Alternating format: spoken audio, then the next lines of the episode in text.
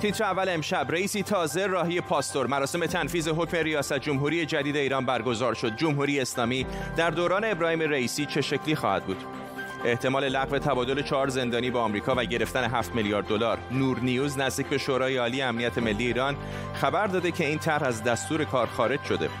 وخامت وضعیت کرونا در ایران. با بالا گرفتن میزان مرگ و میر قبرستانها در بعضی استانها با مشکل ظرفیت روبرو شدند. و نفتالی بنت نخست وزیر اسرائیل می‌گوید دوران آسوده نشستن در تهران و شعله ور کردن خاورمیانه تمام شده. به تیتر اول خوش آمدید.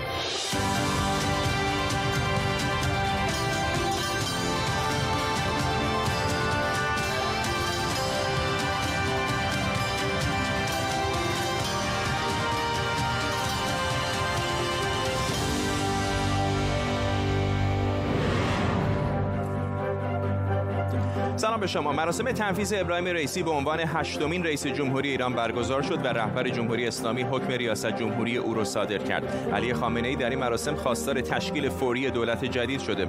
رئیسی هم از اینکه به دلیل شیوع کرونا نتونسته دست خامنه ای رو ببوسه ابراز تاسف کرد. حسن روحانی هم دفتر کار ریاست جمهوری رو تحویل ابراهیم رئیسی داده. در طول برنامه به کمک تیمی از کارشناسان و خبرنگاران این خبر و خبرهای دیگر رو بررسی می‌کنیم. پیش از همه اینجا در استودیو همکارم به ما پیوسته علی شیرازی جالب هستش که آقای خامنه ای و آقای رئیسی به نظر میاد که خیلی همدل هستن اما اونطوری که آقای رئیسی گفته نتونسته دست رهبر رو ببوسه.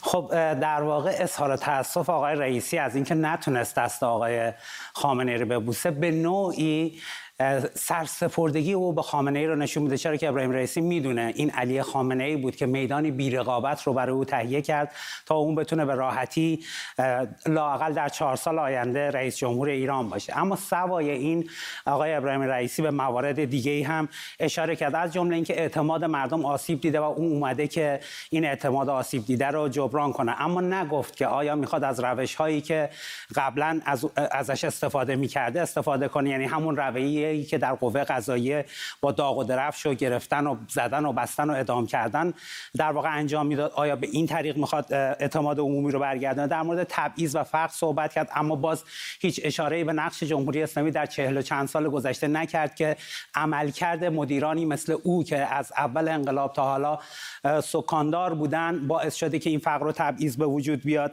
یه لگدی روحانی زد اشاره کرد به تورم 44 درصدی اشاره کرد به نقدینگی 680 درصدی و کسری بودجه 450 هزار میلیاردی و همه اینا رو حاصل عملکرد دولت آقای روحانی دونست و گفت خط مشی او گام دوم انقلابه که در واقع رهبر جمهوری اسلامی اونو تدوین کرده و در اختیار او و دیگران گذاشته. یکی از موضوعات مهم این انتخابات اخیر همین میزان مشارکت بود که خیلی تحریم کرده بودن ولی به نظر میومد که رهبر جمهوری اسلامی راضی است از نتیجه و انتقال قدرت. خب راضی بود و اما به تحریم اشاره کرد. و گفت خب خیلی ها تحریم کردن هرچند که اون رو توطعه خارجی خوند که ادعی مغرضانه و قرض ورزانه در داخل از اون پیروی کردن. اما گفت خب اینم معلومه که میگه که مردم حضور خوبی داشتن.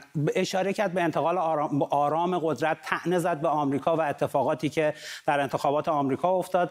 اما نگفت در ایران هیچ منتقدی هیچ در واقع مخالفی اجازه اظهار نظر نداره و با کوچکترین اظهار نظری روانه زندان ها میشه تایید کرد خط مشی رئیسی رو در مبارزه با فساد اما نگفت آیا این مبارزه با فساد مشمول نهادهایی که زیر نظر خود او هستن و اتفاقا پول و ثروت و قدرت در اونجا متمرکز است و به هیچ کس هم جوابگو نیستن آیا شامل میشه یا نه؟ در آخر هم اشاره کرد به ضعف تبلیغات و از ابراهیم رئیسی خواست که این ضعف تبلیغات رو بر برطرف کنه. اما تبلیغ چه چیزی؟ تبلیغ بی آبی تبلیغ بی برقی تبلیغ مشکلات معیشتی مردم مشخص نکرد که نیاز داره که چه چیز را ابراهیم رئیسی در تبلیغات در واقع تقویت کنه. ممنونم از تو همکارم علی شیرازی اینجا در استودیو. با ما این موضوع رو بیشتر هم مورد بحث قرار میدیم. داریوش سجادی روزنامه نگار و تحلیلگر سیاسی از اسکاتسدل در ایالت آریزونا و همینطور امیرحسین اعتمادی فعال سیاسی از واشنگتن دی سی. با ما با اعتمادی شروع می‌کنم. آقای اعتمادی می‌دونم که شما از منظر براندازی نگاه می‌کنید به تحولات ایران.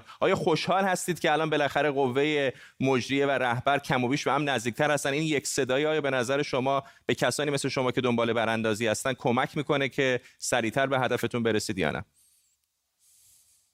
با سلام درود. ببینید مسئله خوشحالی و ناراحتی نیست. من از نظر استراتژی و از نظر برنامه‌ای که مخالفان جمهوری اسلامی می‌تونن داشته باشن حضور رئیسی رو به نفع مردم به نفع براندازی می‌دونم. از این نظر که ما هشت سال دولت روحانی رو داشته دیدیم و اگر بخوایم بزرگ طولانی‌تر نگاه بکنیم دوره 20 و چند ساله اصلاح طلبان از خرداد 76 شدیم. هر بار این اصلاح طلبان در قدرت بودند یا دولت رو در دست داشتن مجلس رو در دست در دست داشتن اینها همونجوری خودشون هم اعتراف کردن. اخیرا دید آقای محمود صادقی خودش گفت ما سوپاپ نظام هستیم. یا به, یا به عبارت دیگه خندق نظام هستن.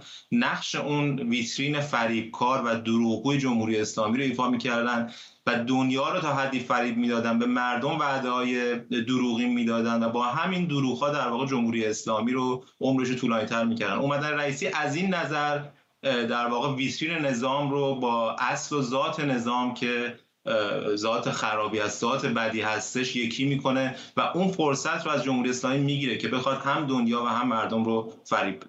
آقای سجادی تقریبا همه رؤسای جمهوری پیشین ایران. حالا اگر آقای احمدی نژاد در دوره زمامداریش استثنا قرار بدیم آخر عاقبت خیلی خوشی نداشتن. حتی آقای احمدی نژاد الان به شکلی مخالف شده در داخل خود نظام جمهوری اسلامی. فکر می‌کنید که آیا این نزدیکی که بین آقای رئیسی و خامنه ای می‌بینیم می‌تونه کمک بکنه به نظام یا پاشنه آشیلش میشه؟ بله، اولا سلام دارم خدمتتون و در پاسخ به پرسش شما. من اولا یه توضیح بدم که به هر حال اون جمله معروف آیت الله شاهرودی بعد از اینکه ریاست قوه قضاییه رو بعد از یزدی در دست گرفت و گفت ویرانه رو تحویل گرفتم الان به نوعی همین مسئله رو آقای رئیسی می‌تونن مدعی بشن چون کشور در وضعیت نامطلوبی چه از نظر کرونا چه از نظر معیشت و خشکسالی به حال یک کارنامه موفقی دستشون داده نشده. اما به هر حال این جناح اولا یک دولت به جمهوری طلب داشت. ما در 42 سال گذشته هیچ وقت شاهد این نبودیم که کارا به صورت کلی قدرت در دست بگیرن. حتی احمد نژاد هم که به نوعی منصوب می‌کردن واقعیت این بود که احمد نژاد فاقد عقبه سیاسی بود از جناح محافظه‌کار. این اولین باره که جناح منصوب به کار یا اصولگرا تونستن در یک همگونی به قدرت برسن. و من به نوعی از این استقبال می‌کنم بدین مضمون که همواره این جناح متهم بود به شاگرد بعد کلاس. و اگر تسامحا بپذیریم این شاگرد بعد کلاس رو. حالا شاگرد بعد کلاس رو مبصر کردن و این مبصریت قواعد ملکداری رو پمپ می‌کنه به این جناح که فرصت مختنمی در اختیارش قرار بگیره که بتونه با کارنامه موفق اگر بتونه اون ترمیم کنه هم بچه خودش رو هم اون گسلی که بین بخشهایی از جامعه با حکومت ایجاد شده. ولی اگر کارنامه موفقی نداشته باشه این فرصت فرافکنی هم به شکلی از دستش میره. اینطور نیست چون دیگه یک صداست حکومت.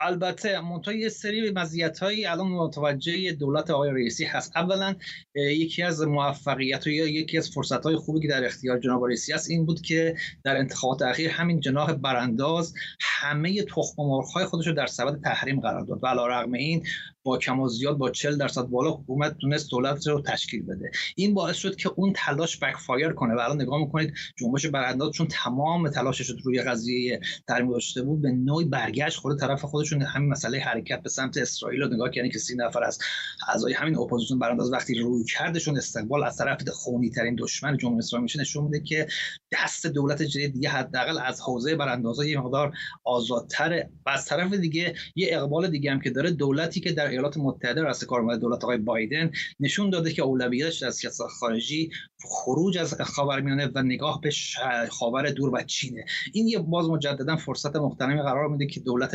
دولت آقای رئیسی اگر چنانچه با تسامح بتونه علیرغم اینکه سیستم یک دست شده از نظر قدرت اما جمیع نیروهای کشور رو در یک همگرایی ملی ارگانایز کنه من معتقدم واقع بینانه خوشبینم که در شش ماه اگر بتونه اتفاقی در اقتصاد ایجاد کنه این می‌تونه به صورت یک اپیدمی بره جلو.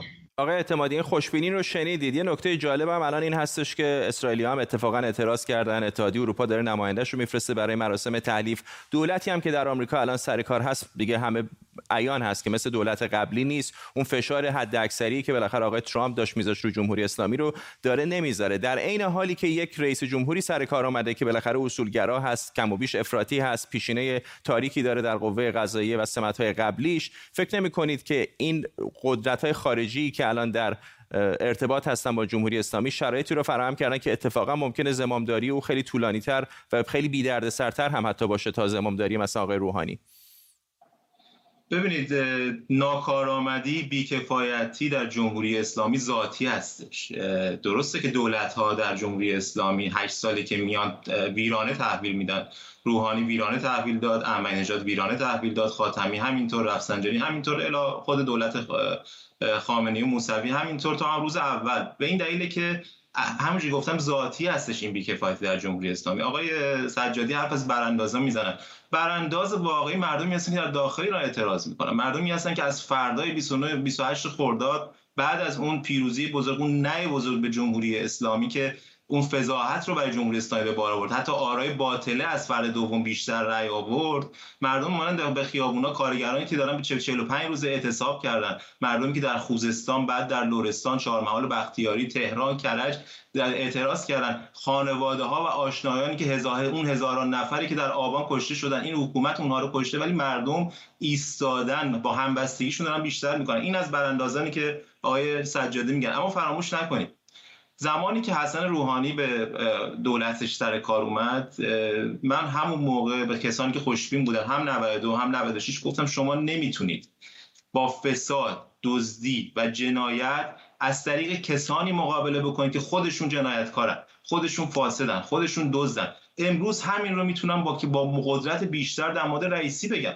شما نمی‌تونید با فساد دزدی با کسانی از طریق کسانی مقابله بکنید که خودشون فاسد دزدن. امروز اولین حکم آقای رئیسی کیه؟ محمد مخبر. محمد مخبر کیه؟ محمد مخبر رئیس ستاد فرمان اجرایی فرمان امام. جایی که با ثروت مردم ایران ثروت مردم ایران ثروت بهاییان ثروت اقلیت ها ثروت مخالفان رو مصادره می‌کنه می می‌گذاره در عنوان داروغه در خدمت علی خامنه ای تا اون امپراتوری میلیاردی خودش رو فراهم بکنه. همین آقای مخبر کسی که در مقام رئیس ستاد اجرایی با از عوامل اصلی فاجعه‌ای که امروز در ایران داره رخ میده روزی صدها نفر از هموطنان ما به خاطر این فاجعه دارن کشته میشن به خاطر کرونا. همین آقای مخبر بوده که در بهمن 99 در اسفند 99 شما یک چک بکنید اظهار نظرهای این آقا رو که وعده می‌داد تا پایان اردیبهشت. نهایتا اوایل خرداد مردم واکسیناسیون در ایران واکسن در حد انبوه در ایران تولید و توزیع میشه و مردم دغدغه واکسن نخواهند داشت.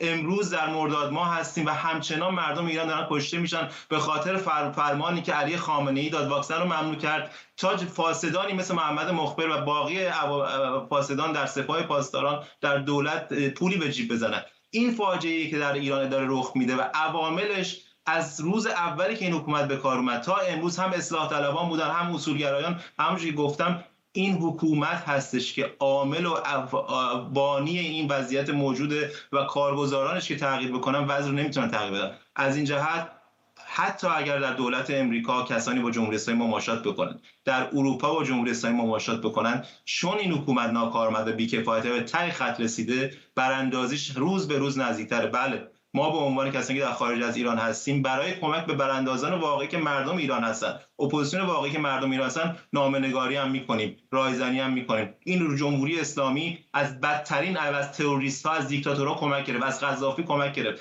از عرفات کمک گرفت از ب... از حافظ اسد کمک گرفت سر کار اومد. ما اگر امروز ببریم برای کمک به مردم ایران از حکومت های دموکراتیک دنیا کمک بگیریم سر اون بالاست با افتخار اعلام می‌کنیم هیچ مشکلی هم نداره. آقای سجادی اصلا مباحث سیاسی به کنار واقعا یک نفر از غارم الان در بیاد مثلا به نظام جمهوری اسلامی نگاه بکنه. این ناکارآمدی که آقای اعتمادی داره میگه خب بالاخره عیان هست یعنی خیلی ها که در داخل حکومت هم هستن می‌بینن این رو. حکومت های استبدادی در دنیا زیاد هستند اما حتی همون حکومت های استبدادی هم بعضیاشون کارآمدن. دست کم در زمینه اقتصادی یا کشورهای دیگر اونقدر هنگولک نمی‌کنن که چنان مشکلات بین داشته باشن. هیچ وقت شده که آیا فکر بکنید که این سیستمی که در حال حاضر در ایران هست که انصافا هم یک سیستم استثنایی هست در دنیا امکان ادامه حیات نخواهد داشت با شکل فعلی؟ من ابتدا اجازه بدین یه توضیح در تو صحبت های مهمان شما بکنم. ایشون تا اونجا که می‌دونم عضو فرشگرد هستن و فرشگرد یک سازمان اپوزیسیون برانداز خارج از کشوریه. حق فعالیتشون محترمه اما یک سازمان اپوزیسیون برانداز خارج از کشوری اجازه نداره حرکت های داخل کشوری رو مصادره کنه به نفع امیال و منویات خودش. به درسته که در داخل که اجازه فعالیت نمیدن. شما. میفرمایید محترمه منظورتون در واشنگتن دی سی دیگه در تهران که نمی‌تونن بیان فعالیت کنن. قدر مسلم نمی‌تونن فعالیت کنن به حرکت براندازانه. خصوصا که به قول خودشون نامه نامه‌نگاری می‌کنن و پیام می‌برن به دولتی مثل اسرائیل که رسما ترور می‌کنه شهروندان ایران رو. جنگ اعلام جنگ می‌کنه و از این جهت آره ولی به شما خودتون تو آریزونا نشستی دولت آمریکا رو انتقاد می‌کنی ولی کسی نمیاد خونه شما شما رو بگیره ببره. آقای امید اعتمادی اگر الان بیاد در تهران از بعید می‌دونم از فرودگاه امام تا خونش هم برسه. حالا به خاطر اینکه من تو آمریکا عملیات براندازی علی دولت آمریکا نمی‌کنم. ولی داشتم سوالا ایشون رو جواب می‌دادم. ببینید به 40 درصد انتخاب شرکت کردن. اون درصدی هم که شرکت نکردن لزوما به معنای نیل براندازان نبود دغدغه‌های معیشتی دارن. ایشون کل اعتراض های مردم خوزستان مردم کارگران شرکت نفت و دیگران رو مصادره کردن در فرمت براندازی که من فکر می‌کنم این مقدار درست نیست. به هر حال دغدغه و معیشت های در داخل ایران است که اشاره هم که ایشون کردن همه با کارنامه بود ما هشت سال می‌گفتیم به دولت روحانی که قابلیتاش رو به نفع احسن فعال نکرده با بازی در زمین خرب و این که این مشکلات رو به حساب آقای رئیسی در دولت آینده بذاریم یه مقدار کملوتی اما در پاسخ به سوال شما ببینید واقعیت اینه که یک بخش عمده از وضعیت نامطلوب اقتصادی کشور محصول همین تحریم های فزاینده و کمرشکنی بود که دولت آمریکا به خصوص در دوران ترامپ تصویب کرد و همینطور که سراحتا ترامپ در مجمع عمومی سازمان ملل در آخرین نطقش گفت که از طریق تحریم در صدد فشار فشار معیشتی بر بدنه مردم هستیم. تا مردم به شورش واداریم. بنابراین بخشش برمیگرده به شرارت هایی که دولت ترامپ و آمریکایی داشتن و در مجموع من می‌خوام بگم که این پکیج پکیجی که شما فرمودید که دولتی که انگولک می‌کنن به دنیا رو. اتفاقا من می‌خوام بگم که دولتی که طی 43 سال گذشته آمریکا بوده یک لحظه اون رو به حال خودش رها نذاشته و انگولک کرده. از بعد انقلاب با مسئله کودتا نوژه با مسئله حمایت از جنگ با مسئله ها و شیطنت های مختلف به اتهام اینکه دولت جمهوری اسلامی بنا به هر دلیلی به قول دکتر زری تصمیم گرفته جور دیگه زندگی کنه که این جور دیگه زندگی کردن تحت تیولداری نظام کت خدا سالار آمریکا نیست داره تاوان این زیست مستقل وارد بازی مرغ و تخم مرغ بشم ولی آیا خود جمهوری اسلامی نبود که 444 روز دیپلمات‌های آمریکایی رو در تهران علیرغم تمام قوانین بین‌المللی گروگان گرفت؟ اولا اون یک واکنش بود به کنشی که از نظر اشغال کنندگان و سفارت در قبال اولا پناه دادن به شاه بود در و تجربه کودتای 28 که همین کار کرده بودن و گذشته از اون که اشغال سفارت آمریکا هرچند مخالف کنوانسیون وین بود و هست. همیشه گفتم کنوانسیون وین و کنوانسیون بین‌المللی خیلی نباید جدی گرفت چون مستصحر به قدرت همین کار آمریکایی‌ها در اربیل عراق با کنسولگری ما کردن و هیچ اعتراضی هم نشد. ولی وقتی دانشجویان غیر متحد این کار کردن دیدیم اون جنجال رو افتاد خیلی کنوانسیون بین‌المللی متاسفانه در ساختار تیولداری آمریکایی نمیشه جدی گرفت. آقای اعتمادی این پاسخی هستش که بسیاری از طرفداران جمهوری اسلامی میدن که اگر جمهوری اسلامی اینطور پس ایالات متحده هم آنطور. ببینیم اول بگم مردم در خوزستان شعار واضحی که دادن از شب یورید اسخات نظام بود. در کوچه کوچه ایران شعارهای فریادهای مرگ بر خامنه ای مرگ بر اصل ولایت فقیه مرگ بر جمهوری اسلامی رو میشنویم. این اینها به نظرم اگر کسی گوشش رو بگیره و اینها رو نشنوه مشکل خودشه. این اینا با صدای بلند داره گفته میشه. در مورد آمریکا و جمهوری اسلامی هم به نظرم من در مقام دفاع از دولت آمریکا نیستم. وظیفه من نیست که من دفاع بکنم. اما فکر می‌کنم که ذات بد جمهوری اسلامی برای همه آشکاره. ببینید فردوسی هزار سال پیش در شاهنامه وقتی که زحاق به قدرت رسید گفت که نهان گشت کردار فرزانگان پراکنده شد کام دیوانگان هنر خار شد جادویی ارجمند نهان راستی آشکارا گزن در دوره چلو آمدن جمهوری اسلامی میشه در همین ابیات دید. آمدن جمهوری اسلامی آمدن جهد بود آمدن جنون بود آمدن بدی بود آمدن اهریمن بود. و مردم ایران در مقابل این اهریمن وایستادن. می‌خوان که این اهریمن رو از کشورشون بیرون بکنن دوباره راستی و نیکی رو به کشور ایران برن. ممنونم از هر دوی شما. امیر حسین اعتمادی فعال سیاسی از واشنگتن دی سی و داریوش سجادی روزنامه‌نگار و تحلیلگر سیاسی از اسکاتسدل ایالت آریزونا با ما. همونطور که گفتیم مراسم تنفیز 13 رئیس جمهوری ایران امروز صبح برگزار شد. در طول تاریخ جز دو سه بار بیشتر وقتا رابطه رهبر و رئیس جمهور بعد از یک مدتی شکراب شده. بیاین یه نگاهی به این 13 مراسم بندازیم. مراسم تنفیذ حکم ریاست جمهوری بر اساس اصل 110 قانون اساسی صورت می‌گیره. یعنی بعد از اینکه مردم به نامزدهای مورد تایید شورای نگهبان رأی دادن و بعد از اینکه نتیجه انتخابات تایید شد رهبر جمهوری اسلامی باید حکم ریاست جمهوری رو تایید کنه و به دست رئیس جمهور نظام بسپاره. روح الله خمینی بنیانگذار جمهوری اسلامی معتقد بود انتصاب رئیس جمهور بعد از انتخاب مردم در اختیار ولیه فقیه. آقای خمینی در اولین حکم تنفیذش به بنی صدر گفته بود مشروعیت صلاحیت انتخاب ملت باید به تایید رهبر برسه و سراحتا میگه اونه که داره بنی صدر رو به ریاست جمهوری منصوب می‌کنه.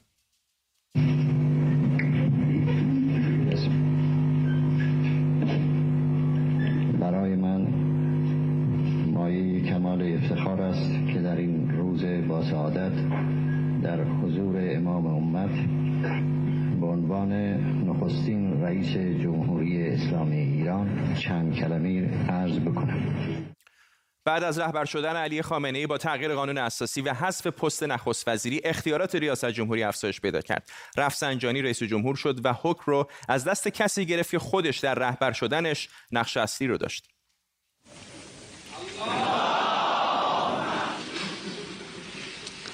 به مخیله هم, هم خطور نمی کرد که حکمم رو از دست ایشون نخواهم گرفت.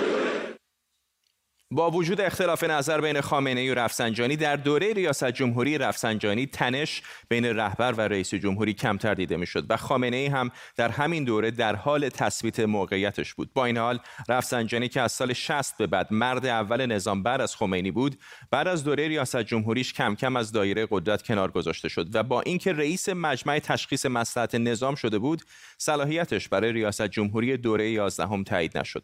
دوره ریاست جمهوری خاتمی انتقادات تند خامنه از وضعیت فرهنگی افزایش پیدا کرد ولی خاتمی تمایلی به رویارویی با خامنه ای نداشت. در همین دوره بود که سپاه پاسداران که در دوره رفسنجانی دست و بالش در حوزه اقتصادی باز شده بود به تدریج خودش رو به بازیگر اصلی حکومت تبدیل کرد.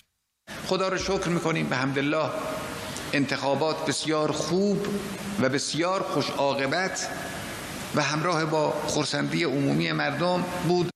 احمدی نژاد که به نظر می اومد نزدیکترین رئیس جمهور به خامنه ای باشه و دستش رو هم بوسیده بود در دوره دوم ریاست جمهوریش به تدریج از رهبر دور شد و کارش به قهر و خانه نشینی هم کشید. اطرافیان خامنه ای هم به نزدیکان احمدی نژاد گفتند جریان انحرافی و اختلاف اختلافشون تا اونجا پیش رفت که حالا دیگه احمدی نژاد به یکی از منتقدان داخلی حکومت تبدیل شده. روحانی قرار بود میانه رو باشه و سالها با خامنه ای کار کرده بود. وظیفه اصلیش کم کردن فشارهای اقتصادی و تلاش برای رسیدن به توافق هسته‌ای و لغو تحریم‌های سازمان ملل بود. اما به تدریج اختلافات بین خامنه ای و اطرافیانش با دولت روحانی زیادتر شد. حتی صلاحیت معاون روحانی برای نامزدی ریاست جمهوری تایید نشد. بعد از 42 سال کسی رئیس جمهور شده که به نظر می‌رسه کاملا مورد تایید رهبره و سپاه پاسداران و اطرافیان رهبر هم پشت سرش صف کشیدن. حالا باید ببینیم چهار سال دیگه اگر رئیسی هنوز رئیس جمهور اسلامی باشه و خامنه ای هم رهبر باز هم رابطهشون مرید و مرادیه یا کارد و پنیر.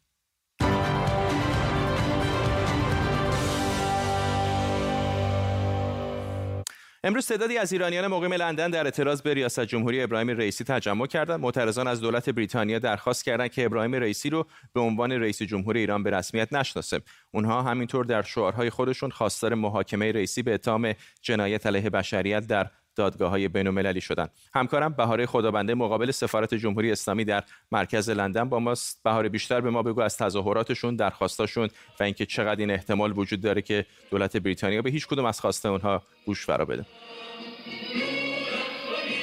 درسته فردا جمعیتی که پشت سر من می‌بینی یکی از گروه هایی هستن که امروز در خیابون اومدن در اعتراض به مراسم تنفیز ابراهیم رئیسی. امروز الان سه ساعتی هست که پشت سر من وایسادن مرتب دارن شعار میدن. در شعارهاشون مرتب میگن که رئیسی انتخاب ما نیست و همونطور که خودت هم گفتی درخواست می‌کنن از جامعه بین الملل که توجه بکنه به این مسئله و رئیسی رو نپذیره به عنوان رئیس جمهور ایران. این گروهی که پشت سر من داره می‌بینی در هفته گذشته هم بارها بارها بیرون اومدن در حمایت از اعتراضاتی که در خوزستان و در داخل ایران اتفاق افتاده اما امروز به خاطر مراسم تنفیذ بیرون اومدن و بیشتر هم که باشون صحبت می‌کردم در هفته های آینده هم قرار هست که این گرد همایی ها رو مرتبا ادامه بدن. از پوسترهای استفاده کردن از زندانیان ایرانی از کسانی که در ایران جان خودشون رو از دست دادن به واسطه اعتراضات و یا کسانی که به توسط رژیم ایران در واقع اعدام شدن. یک گروه دیگه هم امروز صبح اعتراض می‌کردن شورای ملی مقاومت گرد همایی رو تشکیل داده بود که طبیعتا اونها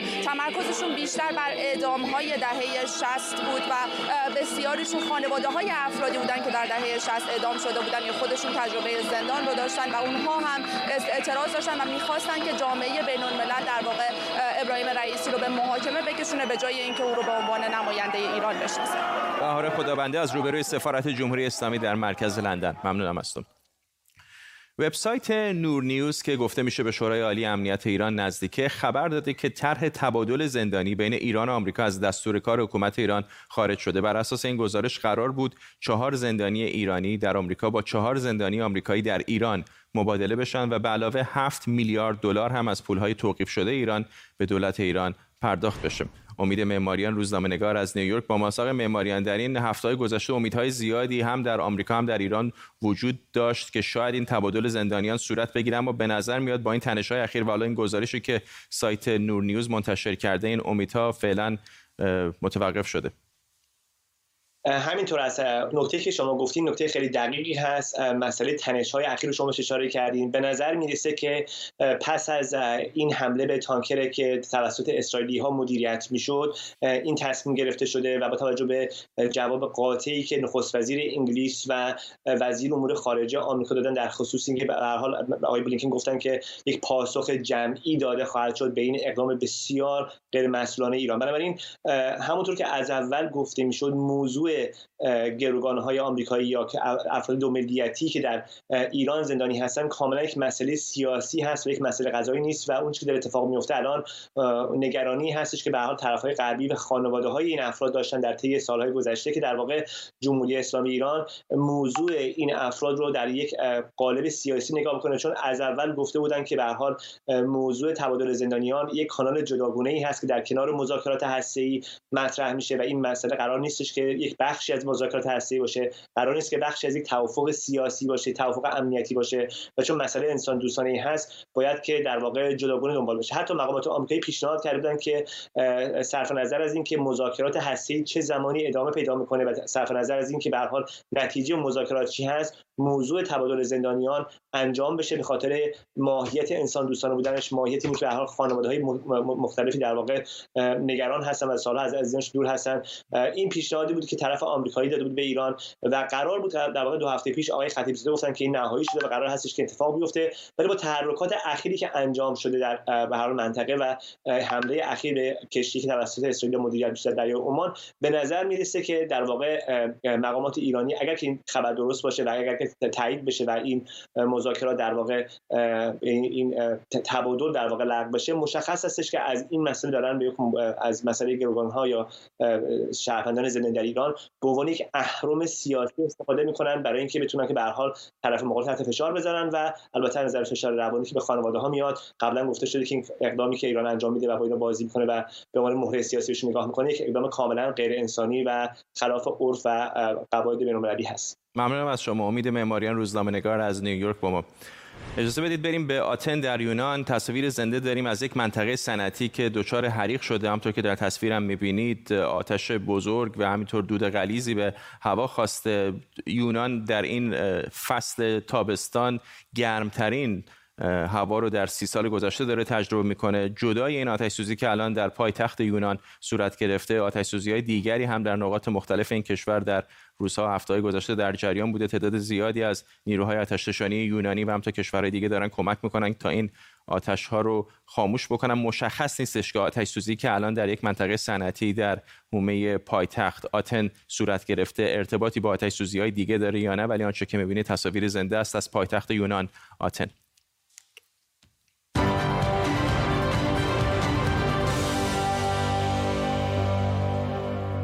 بیننده تیتر اول هستید. ساعت 8 و 28 دقیقه به وقت تهران. نگاهی دوباره به سرخط خبرهای مهم. مراسم تنفیذ حکم ریاست جمهوری ابراهیم رئیسی برگزار شد. در این مراسم علی خامنه‌ای رهبر جمهوری اسلامی بر تکیه مکرر رئیسی بر ارزش‌های اساسی انقلاب تاکید کرد و از رسانه‌های خارجی به شدت انتقاد. سایت نور نیوز سایتی که نزدیک به شورای عالی امنیت ملی ایرانه مدعی شده که طرح تبادل چهار ایرانی در برابر چهار آمریکایی و پرداخت 7 میلیارد دلار از مطالبات بلوکه شده ایران از دستور کار خارج شده روزنامه ایران نزدیک به دولت نوشته که ظرفیت گورستانها جوابگوی میزان های کرونا در بعضی از استانها نیست و کار به حفر گورهای دست جمعی رسیده. و ساعتی پیش دفتر نخست وزیری اسرائیل در توییتی نوشته برای مقابله با ایران تنها سخنرانی کافی نیست بلکه یک ارتش قوی لازمه. نفتالی بنت گفته که دوران آسوده نشستن در تهران و شعله ور کردن خاورمیانه تمام شده.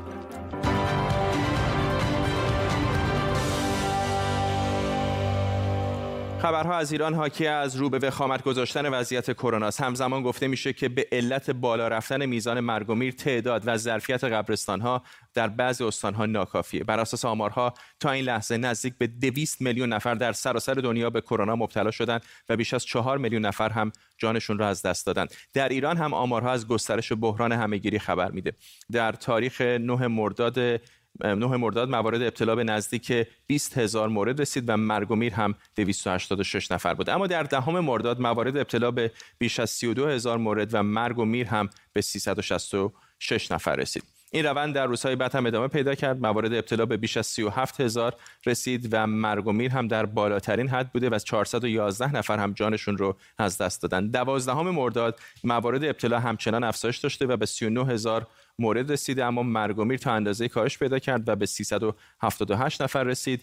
فقط به عنوان مثال بهتون میگم 11 مرداد امسال 411 نفر بر اثر ابتلا به کرونا جونشون رو از دست دادن در حالی که سال گذشته در همین روز مرگ و میر 208 نفر بود. این هم وضعیت امروز هست که همطور که می‌بینید کم و بیش مشابه هست و فاصله زیادی داره با پارسال که 215 نفر جانشون رو از دست داده بودن. سبا آلاله روانشناس بالینی از تهران با ماست. خانم آلاله وضعیت یک طوری است که یعنی فقط نگرانی سلامت فیزیکی نیست. الان نگرانی های سلامت روانی هم مطرح هست با توجه به این وضعیتی که می‌بینیم. به هر کسی که من در ایران زنگ می‌زنم یک دوستی آشنایی خانواده ای کسی هستش که دچار کرونا شده و در بسیاری موارد هم جانش از دست داده.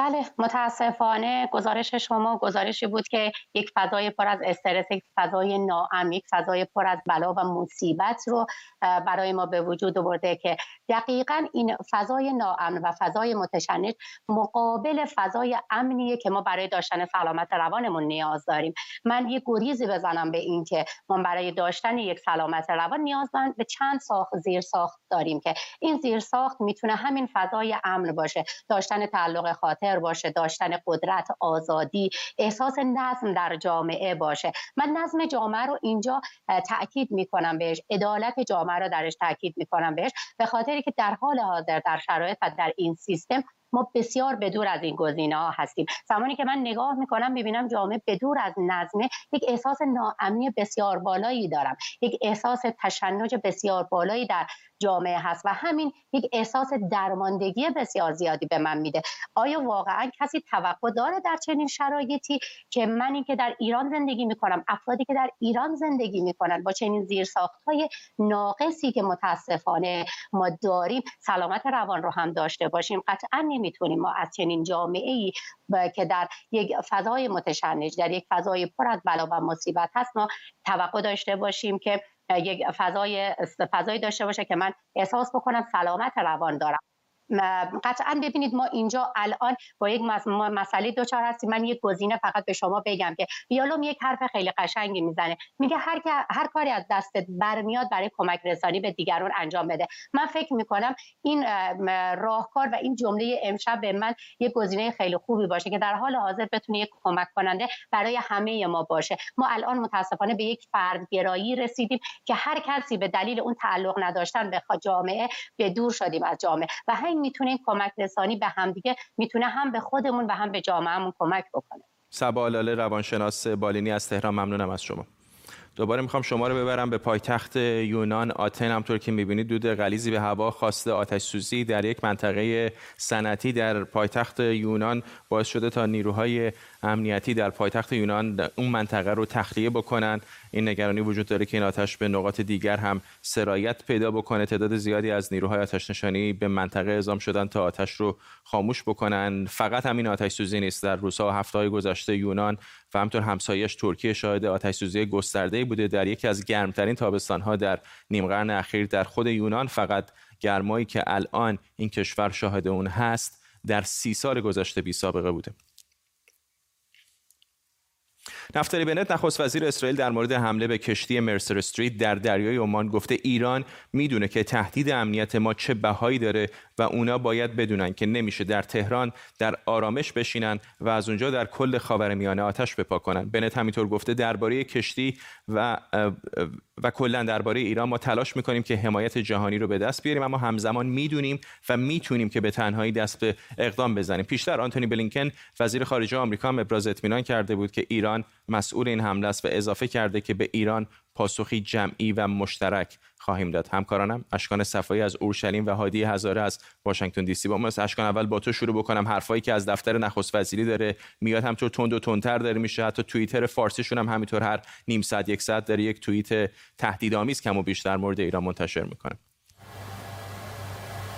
بله خب این توییت هایی که گفتی در واقع ترجمه اون صحبت هایی هست که نفتالی بنت بعد از ظهر امروز در دیداری که از مقر فرماندهی شمال ارتش اسرائیل داشت بیان کرد. در اونجا خطاب در واقع مقامات جمهوری اسلامی گفت اون دوره گذشت که شما در آسایش در تهران بشینید و خاور میانه رو به آتیش بکشید. همونطوری که گفتی تهدید کرد گفت که اسرائیل می‌دونه چطور از خودش دفاع کنه. هرچند که به گفته او در واقع با, با, با کشورهای دیگه هم همکاری می‌کنه اما خودش هم می‌دونه که چطور باید از خودش دفاع کنه. به افزایش بودجه ارتش در بودجه در واقع دو سال آینده اسرائیل اشاره کرد که همین دیروز در کابینه تصویب شد. گفت که این خودش نشون میده که ما در واقع از اون دوره‌ای که حرف بزنیم گذشتیم و گفت دیگه حرف زدن در برابر ایران جواب نمیده و باید اقدام کرد. به موضوع حضور در واقع یک نماینده اتحادیه اروپا در مراسم تحلیف رئیسی هم اشاره کرد. گفت که نمیشه که اروپایی ها دم از حقوق بشر بزنن و در مراسم تحلیف کسی که قاتل صدها شهروند و مخالف سیاسی در ایران بوده شرکت بکنن. در خود آمریکا هم تحولات زیاد هست. هادی هزاره همکارم از واشنگتن دی سی به ما پیوسته. هادی بیشتر به ما بگو که آمریکایی ها در این 24 ساعت گذشته چه چیز جدیدی گفتن و چه اقداماتی احیانا انجام می‌خوان بدن. مهمترینش همونطوری که تو اشاره کردی صحبت های آنتونی بلینکن بود. بلینکن میگه که این کشتی یک کشتی غیر نظامی بود و داشت به صورت مسالمت آمیز از اون منطقه عبور می‌کرد و هدف قرار دادن اهداف غیر نظامی هیچ وجه قابل پذیرش نیست. و جمهوری اسلامی این کار رو انجام داده. اونها میگن که ما اسنادی داریم که بر مبنای اون اسناد ثابت شده که ایران این کار رو انجام داده و ما داریم با شرکامون کار می‌کنیم تا به یک نتیجه واحد برسیم و واکنشی با همراه همدیگه داشته باشیم. اما پیش از بلینکن جنساکی سخنگوی کاخ سفید هم یه صحبتی کرده بود. به نوعی همین حرفای بلینکن زده بود ولی در پایینش مسئله رو اشاره کرده بود که اسرائیل به تنهایی خودش می‌تونه تصمیم بگیره کشور مستقل هست و شاید به خاطر همین مقامات اسرائیلی امروز این واکنش داشته باشن. یک چیز دیگه که در آمریکا امروز خیلی مشهود بود واکنش رسانه‌های آمریکایی نسبت به این مسئله بود که اونها می‌گفتن که این مسئله وابستگی عجیبی به رئیسی داره. رئیسی رئیس جمهور تندروتره و برخلاف اون چیزی که میگه که می‌خواد به توافق در می‌خواد تحریم ها رو لغو بکنه و مذاکرات انجام بده داره به عکس اون عمل انجام میده. از ها استفاده می‌کنه و مسئله موشک های بالستیک رو هم که گفته که ما اصلا هیچ گونه نمی‌خوایم در موردش صحبت کنیم. ممنونم از تو هادی هزاره از واشنگتن دی سی و اشکان صفایی از اورشلیم. سپاسگزارم از هر دوی شما. علاوه بر 50 هزار مترجم افغانستانی و خانواده هاشون سایر شهروندان افغانستانی که به نحوی با آمریکا در ارتباط بودند باید بتونن برای پرهیز از تهدید طالبان به آمریکا مهاجرت کنن. این رو آمریکا گفته. وزیر خارجه آمریکا گفته این اقدام برای در امنیت بودن افرادی که جانشون رو به خاطر همکاری با آمریکا به خطر انداختن. همکارم تاجدین سروش اینجا در استودیو با ماست. این موضوع هم تو داره جدی و جدیتر میشه با پیشروی های طالبان. چه اقدامات عملی انجام دادن می‌دونم که حتی حرف از این بود که تعدادشون رو به کویت بفرستن که البته کویت خیلی استقبال نکرده ظاهرا. فرداد پیش از اینکه به این مسئله بپردازم رویدادهای افغانستان داره لحظه به لحظه میاد همین لحظه که با خود صحبت می‌کنم یک خودروی پر از مواد منفجره در مقابل دروازه وزیر دفاع افغانستان در کابل منفجر کرده. اطلاعات اول میرسونه که این خودرو پر از مواد منفجره بوده و در مقابل دروازه بسم الله خان وزیر دفاع افغانستان منفجر کرد تا هنوز از تلفات آمار نداریم. او ولی این خبر داره بروز میشه. دیگه به ساعت و دقیقه رسیده. دیروز هرات بود امروز کابل هست. امروز همه جای افغانستان. و این انفجار دقیقا زمان این منف... صورت گرفته که قرار بود امشب مردم با بیرون براین و با شعار الله اکبر نیروهای امنیتی افغانستان حمایت بکنن و با نیروهای امنیتی افغانستان